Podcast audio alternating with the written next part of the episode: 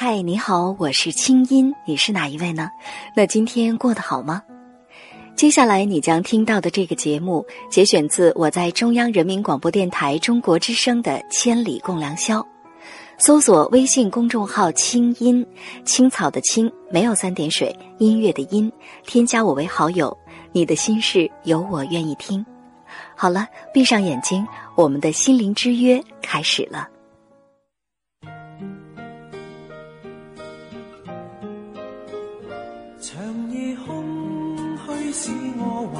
事，明月朗，相对念母亲。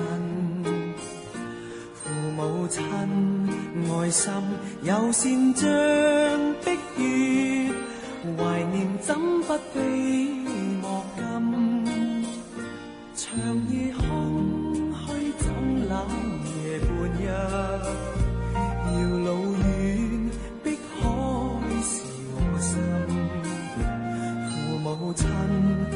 心又善像碧月，常在心里问何日报？亲恩应该报，应该识取孝道。唯独我离别，无法为亲托。韵梦中送，长夜空虚怎冷夜半日，遥路远，碧海是我心。父母亲爱心又善像碧月，常在心里问何日报。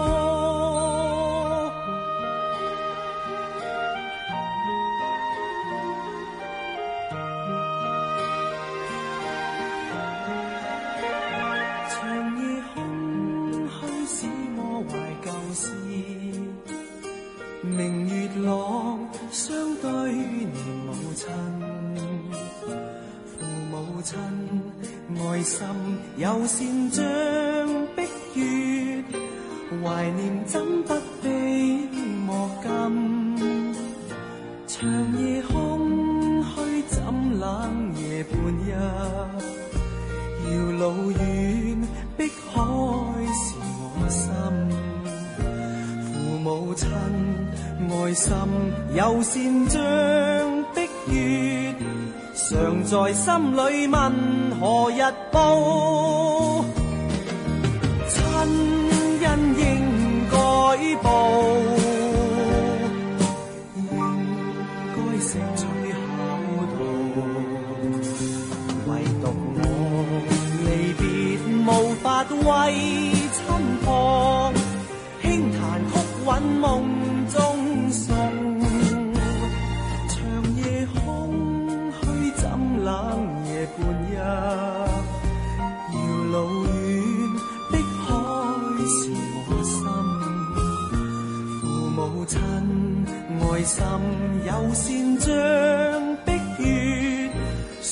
在心里问何日报。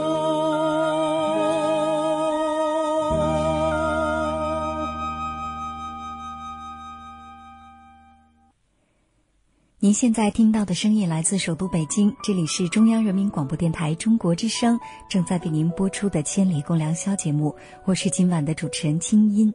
今天晚上，我们从美国著名的心理学专家本沙哈尔的著名著作《哈佛大学最受欢迎的幸福课：幸福的方法》当中，一起来感悟幸福的道理。那刚才呢，在节目的时间里，我们共同听了很多老歌，也共同一起来梳理了关于幸福的种种练习。那么，如何才能获得幸福呢？接下来我们继续来看，在这本书当中，这位作者是如何告诉我们的。在我十六岁开始意识到追求幸福的重要性时，我所理解的真正的幸福就是，我必须先达到一个无欲无求的境界，不再有需要和渴望，不再有使命和目标。因为我曾经渴望的目标，比如赢得冠军，不但没有带给我幸福，反而让我苦恼，几乎精神崩溃。我用了几年的时间才发现，原来有目标并不是问题，关。键是什么样的目标，以及那些目标在我生命中所扮演的角色。时至今日，我可以很肯定地说，做一个幸福的人，必须要有一个明确的、可以带来快乐和意义的目标，然后努力的去追求。但是在开始探索如何去设定一个适当的目标前，让我们先看看目标和成功的关系。整体来说，有目标的人，他的成功的概率要比没有目标的人大得多。具有挑战性的明确目标，通常会带来更好的表现。设定目标就是用语言给自己一种承诺，而承诺本身会给我们带来更好的未来。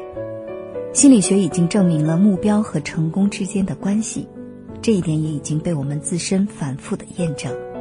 目标向我们传达了一种克服困难的信念。把你的生命想象成一个旅程，你背着背包前进，忽然出现了一堵墙阻挡了你的去路，你该怎么办呢？你是转身避开，还是把你的背包扔到墙的另一头呢？然后想办法穿过、绕过或是翻过它呢？一八七九年，托马斯·爱迪生宣布，他将在年底公开展示新发明——电灯。事实上，他之前的实验都是失败的，但是他的做法就好像把背包扔到了墙的另一头。虽然他还面临很多的问题，然而在那年的最后一天，他真的成功了。一九六二年，肯尼迪总统向全世界宣布，美国将在二十世纪六十年代末把人类送上月球。当时甚至连一些太空船所需的材料都没有发明，技术方面更是完全不到位。结果，他把自己以及美国国家航空航天局都推到了挑战的面前，没有退路，让人类再一次取得了成功。虽然口头上的承诺不一定保证目标能实现，但是它确实可以增加成功的概率。一个人在下定决心之前，容易犯犹豫不决的毛病，容易退缩。效率降低，但重要的是，当你真正决定兑现承诺的时候，命运也就会开始帮助你。如果说你不清楚这一点，再好的想法和计划也将付诸东流。当开始为自己的承诺付诸行动时，人们会发现他们的运气变得出奇的好。我相当欣赏歌德的一句话：“无论你能做什么，或是你想做什么，行动吧。”勇气本身就包含了智慧、奇迹和力量。一个目标，一个明确的承诺，可以让我们集中注意力，帮助我们找到达到目标的路线。目标可以简单到买电脑，或者复杂到攀登珠穆朗玛峰。心理学专家告诉我们，信念是一种会自动实现的预言。而当我们下定决心把背包扔过墙头时，我们事实上已经相信了自己。相信了自身的能力，我们可以去创造现实，而不只是对现实做出被动的回应。实验研究和经验性的证据已经清楚地显示出了目标和成功的关系，而目标和幸福的关系则不是那么明显。可是传统的智慧告诉我们，幸福就是达到目标。但是几十年的研究结果却让这种信念受到了严重的挑战。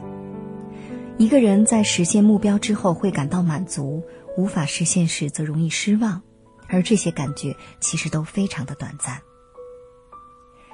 心理学专家布里克曼及其同事的研究表明，乐透大奖得主在短短一个月的时间里就已经回到了他们之前的幸福感水平。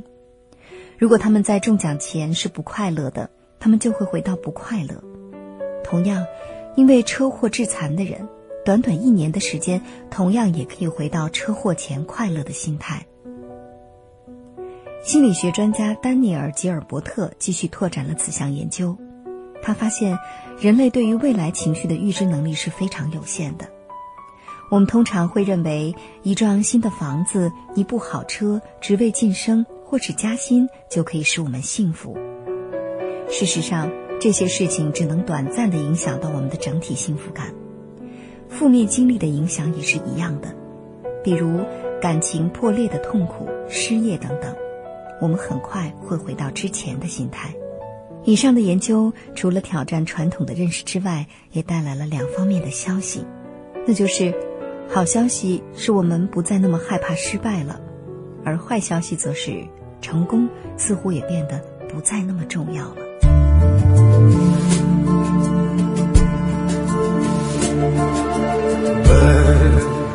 C'est un mot qu'on virait inventé pour elle.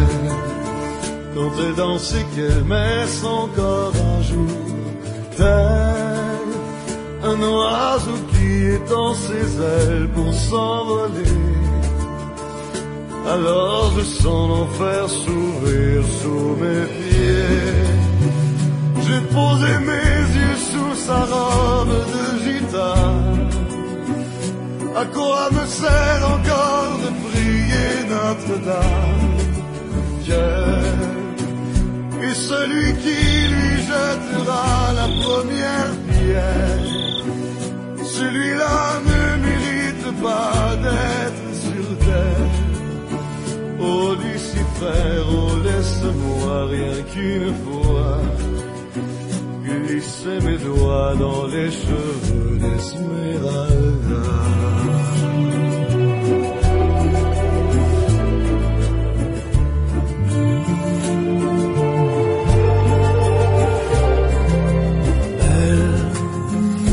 Le diable qui s'est incarné en elle pour détourner mes yeux du Dieu éternel qui a mis dans mon être ce désir charnel pour m'empêcher de regarder vers le ciel.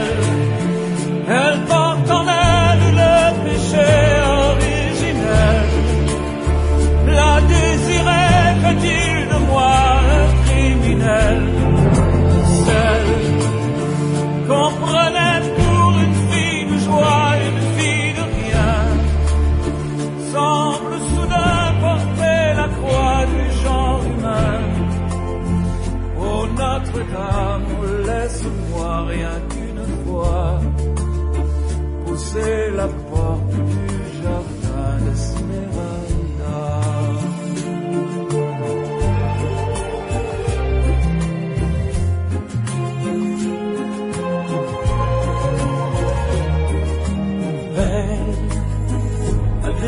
grands yeux noirs qui vous ensorcellent.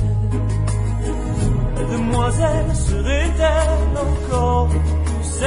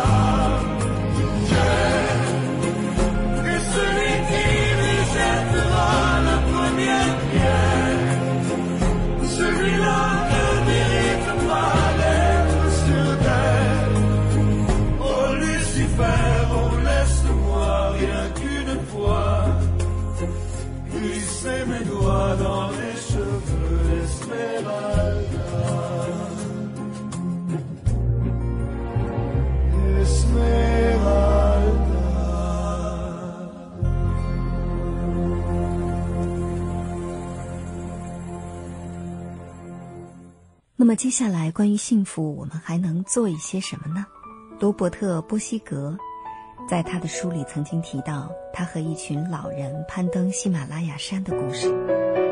虽然波西格是成员中最年轻的，但是和那些老人相比，他反而是爬得最辛苦的。因为波西格只是把注意力放在尽快登上山顶，总是被前面的山路所影响，无法享受攀登的乐趣，最终导致失去了攀登的愿望和毅力。可是那些老人当然也想登上山顶，但是爬到山顶并不是第一要务。他们在确定正确的方向之后，就开始轻松愉快地享受自己的路途，而不会被前面的山路所困扰。目标的作用是为了帮助我们解放自我，这样我们才能享受眼前的一切。如果我们盲目地踏上任何旅途，那过程本身肯定不会有什么乐趣。如果我们不知道方向，甚至连自己要去哪儿都不知道的话，那人生中每一个岔路就会变得非常的矛盾，似乎向左向右都没错。我们不知道方向，也不知道每条路的终点，那样我们将无法享受旅途本身和风景等美好的事物，只会被犹豫和迷惑所吞噬。我这么走可以吗？我在这里转弯会走到哪儿呢？所以，只有当我们确认目标之后，我们才能把注意力放在旅途本身。目标是意义，但是不是结局。如果你想保持幸福感，就必须改变我们通常对目标的期望。与其把它当成一种结局，相信有了它可以使我们开心，不如把它看作是意义，相信它可以加强我们旅途中快乐的感受。目标被认为是意义时，它才会帮助我们规划旅途中的每一步；而目标被认为是结局时，它所带给我们的只会是无尽的困难和挑战。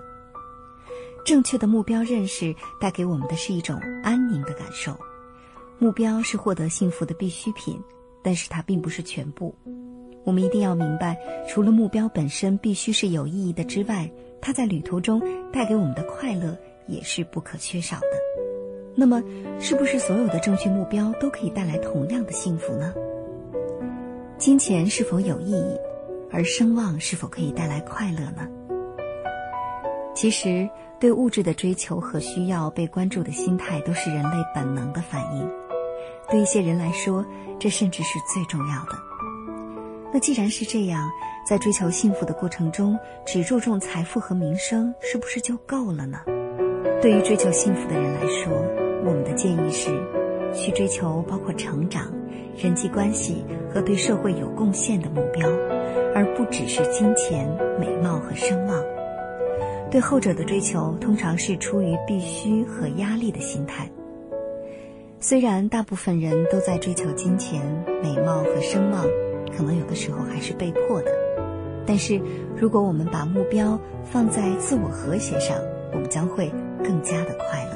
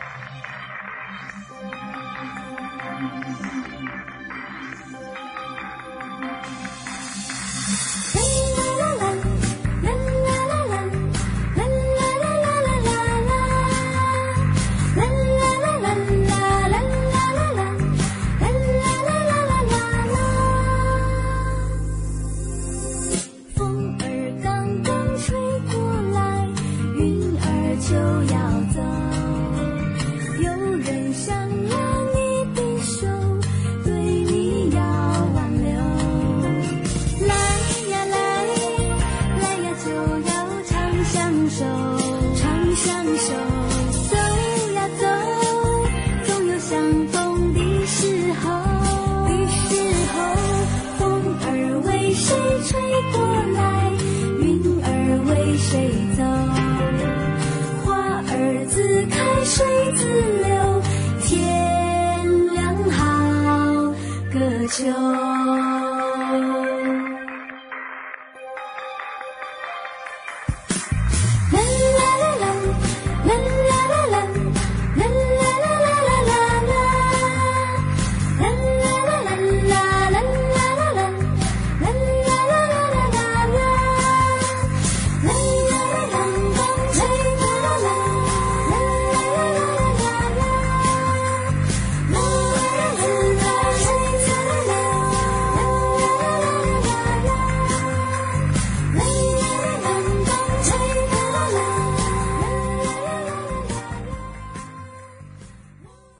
在刚才的段落当中，我们听到作者向我们描述说，在追求幸福的过程当中啊，目标是很重要的。与此同时呢，目标与其说把它当成结局，比如说考上大学、找到好工作，不如把它当成是意义。当我们把它当成是意义的时候，我们在追求的过程当中会更加的注重沿途的风景，同时也会更加的注重自我成长。就像是书里所写的。每个人追求金钱、追求荣誉、声望、地位等等，这些其实都是人类本能的反应，它并不羞耻。可是呢，如果把这些作为唯一的目标，我们就在内心会有特别大的压力。而当目标达成了之后，我们也不见得有那么快乐，或者这种快乐是很短暂的。所以呢，如果想要幸福啊，就不能只追求这些，而要把生命的重点放在自我和谐上。只有这样，我们才会更加的快乐。那如何自我和谐呢？接下来我们继续来看作者是如何告诉我们的。自我和谐的目标是发自内心最坚定的意识，或是最感兴趣的事情。这些目标，按照有一些心理专家所说的，是从整合自我生发出的自我直接的选择。这些目标必须是主动的，而不是被附加在我们身上的。必须是产生于散发自我光辉的愿望，而不是为了炫耀。这些目标是有因果关系的。追求这些目标，并不是因为他人觉得你应该这么做，也不是出于责任感，而是因为它对我们具有更深层的意义，并且能够带给我们快乐。研究也指出，那些外在目标的意义，比如我们在社会上的声望，或是银行的存款。它与我们的内在目标的意义，比如个人成长和他人的人际关系，有着显著的不同。财富上的目标通常不是出于自我和谐，而是出于外在的因素。大部分追求财富的人，为的是满足自身对金钱和社会地位的虚荣心。心理学家并不是说我们完全不应该追求物质和声望，这是违背现实的。他们也不是说物质不重要，食物、住所、教育和其他基本需要当然也重要，但是在基本需要之外，如果是以追求幸福为前提的话，财富和声望就不应该是我们追求的核心了。虽然财富经常被认为是外来目标，但是在一些情况下，它也可以是自发性的目标，前提是它必须对我们的幸福有所贡献。有些人赚大钱，并不是要真的用到每一分钱，有时是因为他是努力的回报，也可以是因为他证明了自己的实力。在这种情况下，财富代表了个人成长的结果，而不只是数字的累积。在另一种情况下，财富也可以是发自内心的目标，也就是说，它成为达成意义的手段。比如说，有足够的金钱时，我们可以做很多对自己有意义。但是没时间去做的事儿，或者我们可以用钱去支持我们认为有意义的事情。虽然确定自我和谐的目标可以带来很多好处，但是这并不容易。达到自我和谐其实是很难的技巧，需要正确的自我认知能力，还要有强大的自制力，因为社会影响和压力经常会让我们做出错误的选择。所以我们首先必须知道我们的生命需要什么。然后诚实的面对自己的愿望，并且对他负责。自我和谐的目标的前提就是是在自己自由的情况下所做的选择。一个增强幸福感的方法就是增加想要做的事儿，并减少不得不做的事儿。无论是从人生或是日常生活的角度，都应该如此。比如，一个人学医，是因为他觉得医学有意义，是内在因素，还是因为觉得医生会有很好的社会地位，是外在因素呢？再比如，追求股票投资的成功，是因为它能给我们带来成就感，这种内在因素呢，还是因为它可以赚大钱，这些外在因素呢？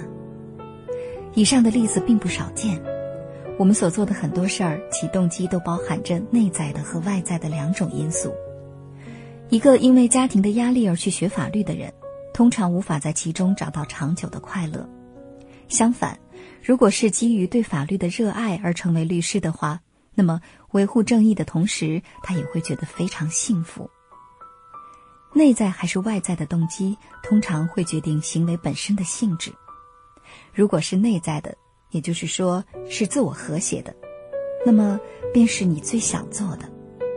如果动力是来自于外在的，比如说是家长让你这么做的，那就变成了不得不做的事情了。同样的分析也可以用在日常生活当中，想想你每天所做的事情当中，有哪些是自己想做的，哪些是不得不做的，而且有些不得不做的事情其实是无法避免的。对我个人来说，我想要教书，但是从事了教学之后，我就不得不花很多的时间批阅考卷。我们的挑战不是要完全删除不得不做的事情，而是尽可能的减少它们。并且以想要做的事情取而代之。不得不做的事情和想要做的事情的比例可以决定你的幸福感，他们甚至可以决定你早上起床和夜间入睡前的心态。在清晨是满怀希望的起床，还是沮丧的想今天还有什么是不得不做的事情？在入睡前是感到充实和有成就感呢，还是长叹一口气说：“哦，今天终于结束了。”所以，问一问自己想做什么，什么能带给自己幸福快乐，这还不够，我们需要更深入的去认识自己。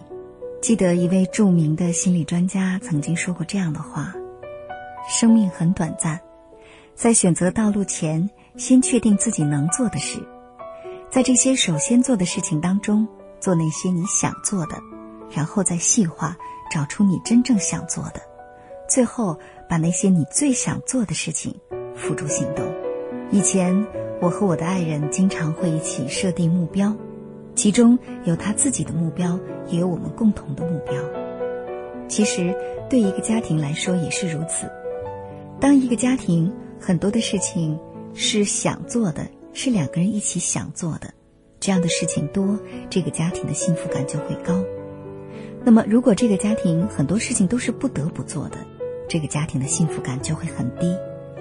如果说这个家庭当中所有的事情夫妻俩都是不想做，但是不得不做的，那么这个家庭的幸福指数就是零，这样的婚姻其实也就没有任何意义了。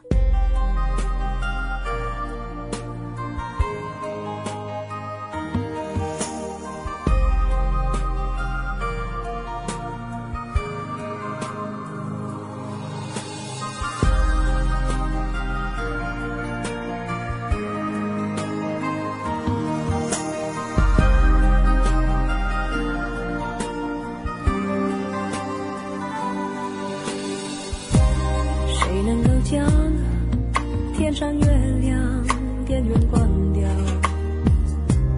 它把你我沉默照得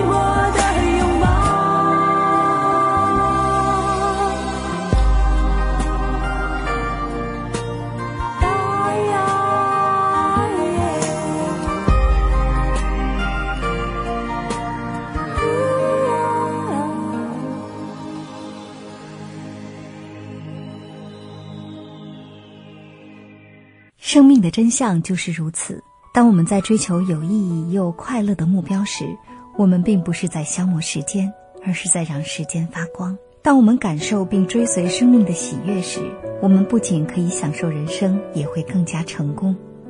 反之，如果没有一个清楚的发自内心的方向，我们很容易就会陷入漫无目的的游荡，从真我的道路上被拉开。当我们知道自己的方向时，我们就不容易迷路，也会更加忠实于自己。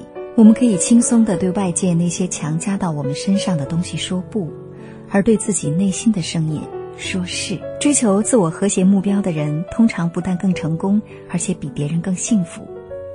所以，你可以问问自己，哪些是你在生活中真正想做的事情，比如人际关系或职业规划等等。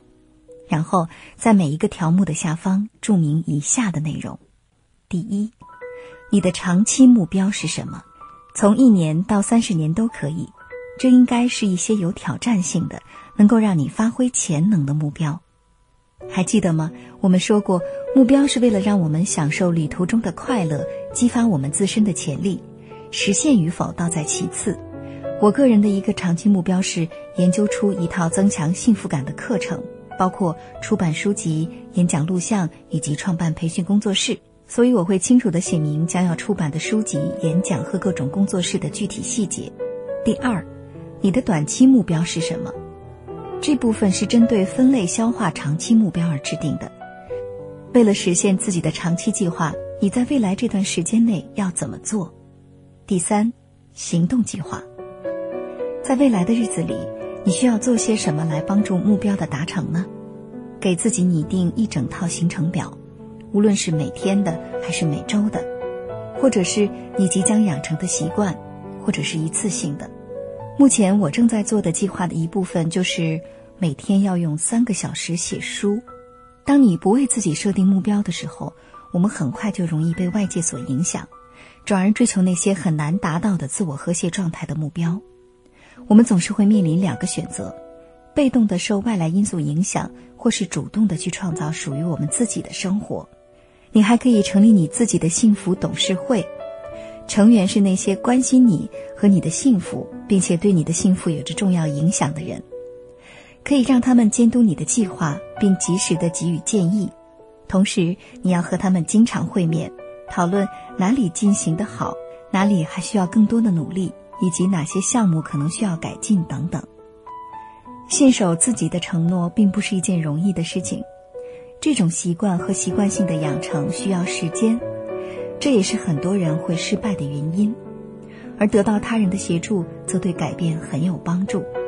除了成立自己的幸福董事会之外，你也可以成为他人幸福董事会的成员，也就是生命当中的鼓励互动模式。这样，你不但可以帮助自己，也可以帮助他人。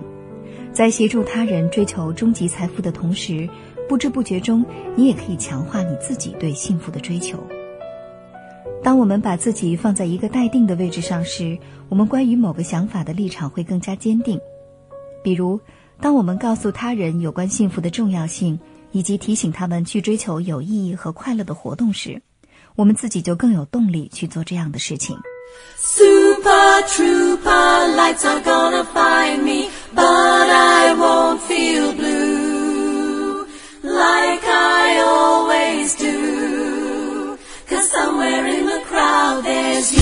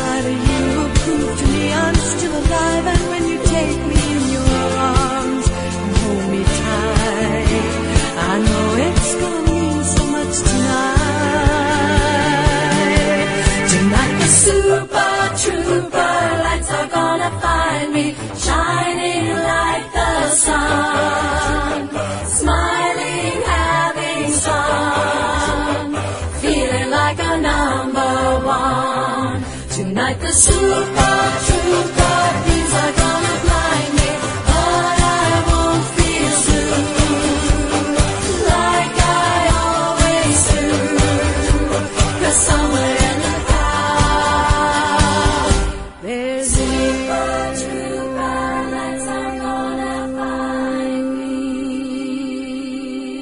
您现在听到的声音来自首都北京，这里是中央人民广播电台中国之声正在为您播出的《千里共良宵》节目，我是今晚的主持人清音。今天晚上，我们一同从哈佛大学的最受欢迎的幸福课所改编的这本书《幸福的方法》当中，一起来领悟幸福的道理。在刚才的节目时间里呀、我们从这本书当中呢，作者泰勒·本沙哈尔告诉我们说，一个人他想做的事情越多，那么他在生活当中尽量减少不得不做的事情，那么，如果说想做的和不得不做的占的比例是想做的越来越多，不得不做的越来越少的时候，他的生活幸福感就会增强。那么，同样的，对于家庭也是如此。家庭成员当中，大家想在一起做的事情越多，这个家庭越幸福；而不得不在一起做的事情越多，这个家庭的幸福感就越低。那么，如果说这个家庭所有的事情都是大家不想做，但是不得不做的，这个家庭的幸福指数啊就很低了。那么现在呢，正值过春节，我想或许从这样的文字当中，我们可以反观一下我们自己的生活以及我们的内心，在生活当中，是否你是一个追随了自己内心声音的人呢？那么接下来我们继续来看，在这本书当中提到的有关幸福，幸福面前是否人人平等呢？我们来听听作者怎么说。塞缪尔·斯迈尔斯是近代自助运动的创始人。他在一八五八年的一篇文章当中提到，我们应该教给所有的孩子，生命中真正的幸福和成就感，必须是依靠自己的付出与努力，而不是借助旁人的帮助。如果家长帮助孩子逃避问题和挑战，只会导致带来不幸。人类最大的贫乏就是事事顺心如意，无需努力，最终导致希望破灭，再无奋斗之心。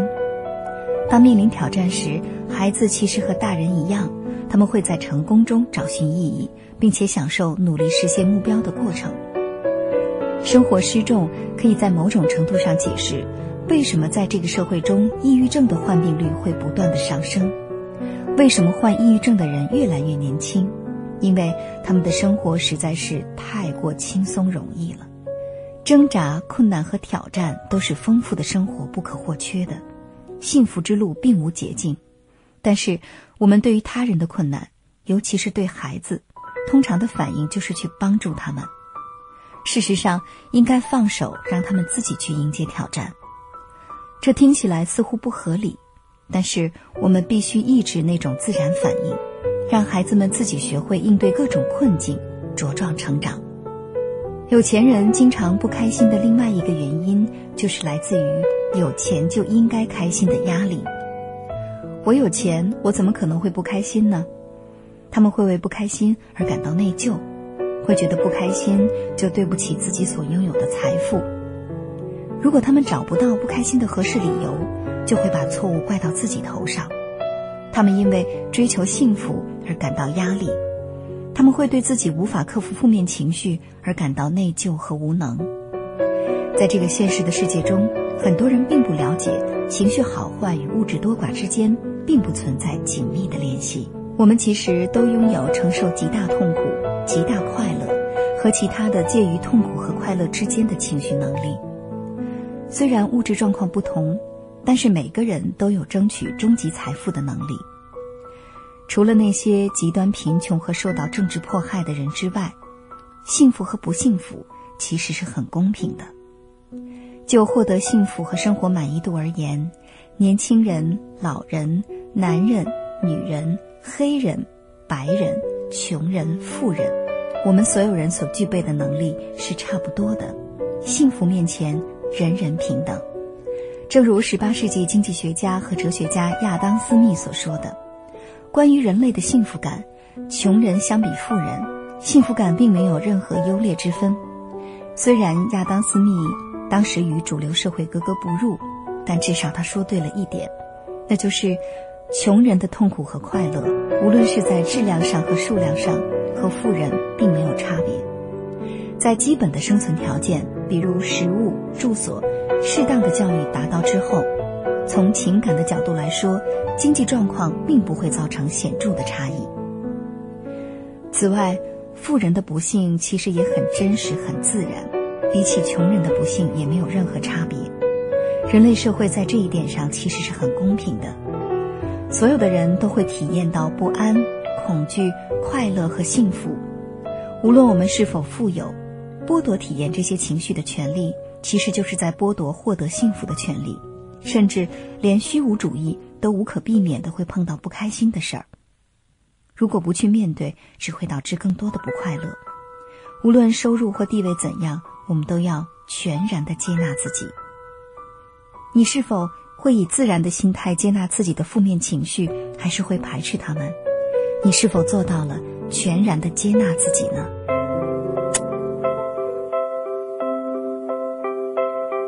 A big, big girl in a big, big world. It's not a big, big thing if you leave me. But I do, do feel that I do, do will miss you much. Miss you much. I can see the first leaf falling. It's all yellow and nice. It's so very cold outside. Like the way I'm feeling inside. I'm a big, big girl in a big, big world. It's not a big, big thing if you leave. But I do, do feel that I do, do will miss you much. Miss you much.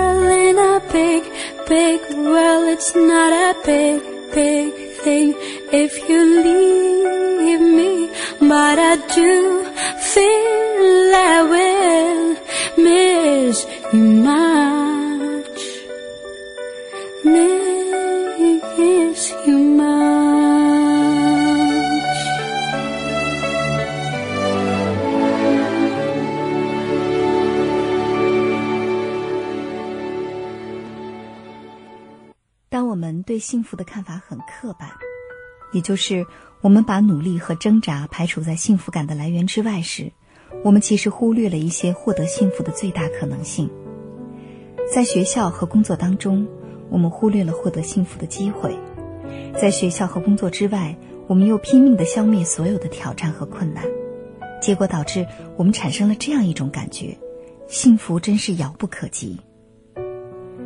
其实，最佳的教育是应该教会学生在物质领域和精神领域同时成长。只关注技术上的东西是不够的，学校还必须突破写、读、计算等能力。其实还要再加上快乐，老师必须为学生创造一个快乐的学习环境。我们通常都会在教室里浸泡许多年，而我们人生中很多的习惯也正是在这段时间里培养起来的。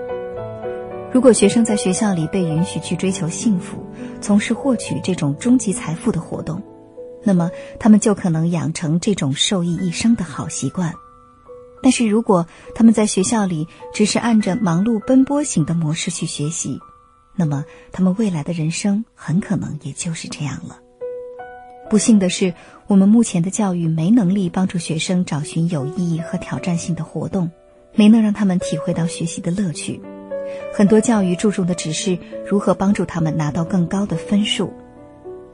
学校和家长在帮助孩子们找寻快乐这点上做的都不好，大人们自己经常被不实的典型所迷惑，并且成为传播这一典型的同谋。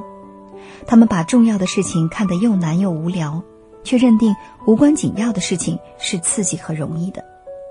学校通常也不能让学生体会到数学和自然课也可以那么迷人，那么令人激动。学校所教授的历史和文学往往停留在表面，而未曾发掘他们的奇妙之处。其实，每个人天生都具备对于学习的热情。孩子们会不停的发问，不断的去发现周遭的世界。教育者作为帮助孩子找寻自身价值和获得幸福体验的人，应该培养孩子求知的热情。他们可以把学习转变成一种迷人而美好的旅程，贯穿于整个生命对幸福的追求之中。该怎么获得幸福呢？接下来有以下两点建议，希望可以对大家有用。第一，制定学习计划。最成功的人都是活到老学到老的人，他们会不停的发问，不停的去探索这个奇妙的世界。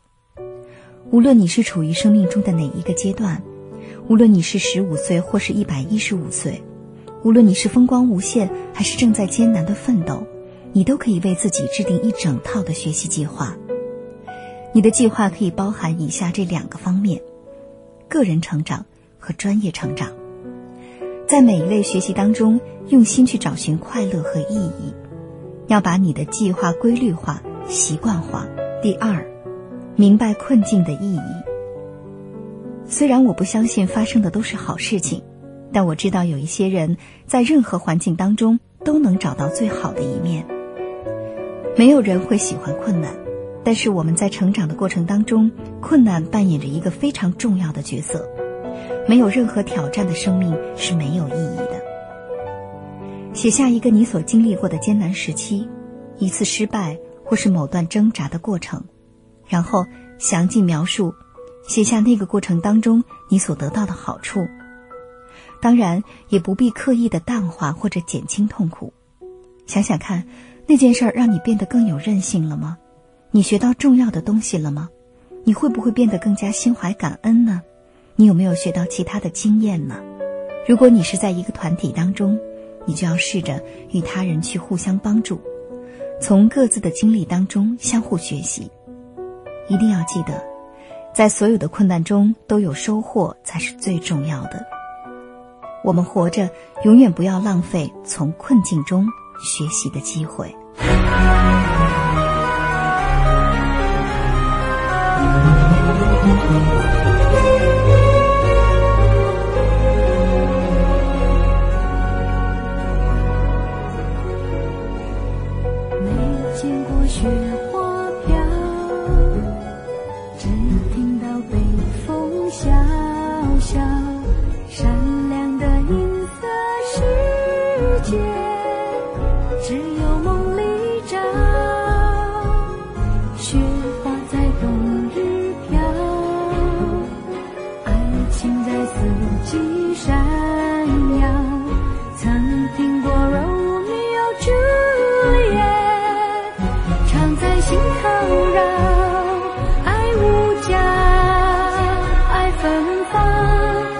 小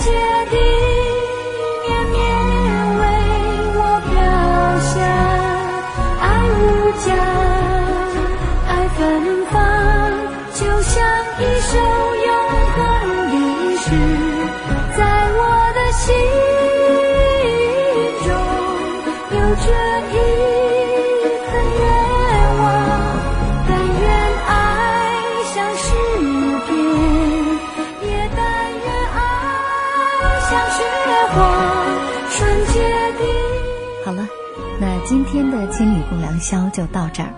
其实，这是一个非常有意义的而且充实的晚上。我们大家不仅听了很多的老歌，怀旧，而且呢，还在这样的夜色当中，一起从这本书里，从《幸福的方法》这本书里，领悟到了很多有关幸福的道理。今天晚上你觉得有收获吗？我有，那希望你也同样。那么现在呢，正是春节，今天是大年初三，清音在这儿呢，还是给大家拜年，祝愿你在新的一年里有成长，有收获。好了，今天的节目就是这样。本次节目编辑主持清音，导播家风，我们在首都北京，谢谢大家陪伴我们到这么晚。以上内容由清音工作室为大家编辑呈现。想要更多了解我的节目，可以登录爱奇艺搜索“听清音”。好了，祝你好心情，我们下次见。